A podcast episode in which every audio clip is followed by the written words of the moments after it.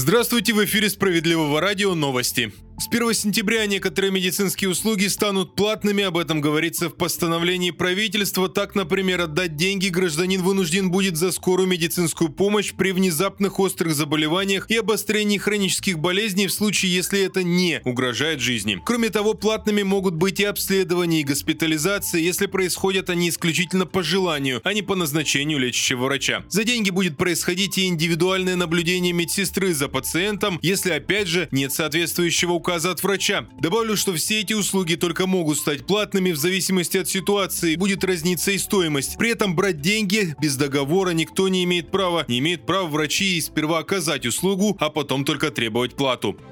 В России стали больше тратить на ювелирные украшения. Это данные одной крупной сети магазинов драгоценностей. Оказалось, что за первое полугодие 2023 года россияне потратили почти 142 миллиарда рублей на украшения. Это на полтора процента больше, чем за тот же период 2022. Но главное, что сразу на 15 процентов вырос средний чек. Сейчас он составляет 7100 рублей. Добавлю, что по мнению экспертов, некоторые россияне рассматривают украшения как долгосрочные инвестиции. Избегать напитков со льдом и меньше носить шлепанцы, они в очевидных опасностях на отдыхе, предупреждают ученые. Например, лед для коктейлей могут изготавливать из водопроводной воды, а в некоторых странах она не лучшего качества и может быть опасна для здоровья. Ну а шлепанцы – это обувь для коротких прогулок у бассейна или моря. Долгое их ношение повышает риск растяжения связок.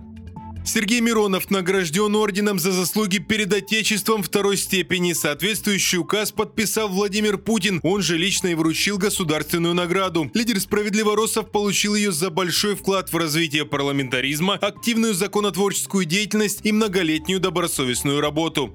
Ну а сейчас новости Центра защиты прав граждан добиться бесплатного медицинского обследования помогли наши специалисты, жительницы Новосибирска. Марии Ивановой необходимо было пройти колоноскопию. Процедура не самая приятная, и женщина хотела сделать ее под анестезией. Правда, в местной поликлинике сразу заявили, что вовсе не проводят колоноскопию. Пациентка просила направить ее туда, где сделать медицинское обследование возможно, но постоянно получала отказ. Как добиться положительного решения, Мария Иванова не знала и обратилась за помощью в Центр защиты прав граждан. Правозащитники сразу же разъяснили, если в поликлинике нет возможности провести процедуры по назначению врача, то пациента должны направить в другую медорганизацию. Кроме того, в каждом регионе есть частные клиники, которые оказывают услуги бесплатно по полису ОМС. И в случае необходимости вам могут выдать направление именно туда. Юристы центра составили письменное обращение в адрес губернатора, к делу подключился и местный Минздрав. Всего через несколько дней Марии Ивановой позвонил заместитель главврача поликлиники и предложил решил сделать колоноскопию в коммерческой клинике. Женщину предупредили, что полис покрывает стоимость обследования, а за анестезию нужно будет доплатить. Мария Иванову такой вариант устроила, и она прошла необходимое исследование в частной клинике, но по полису ОМС.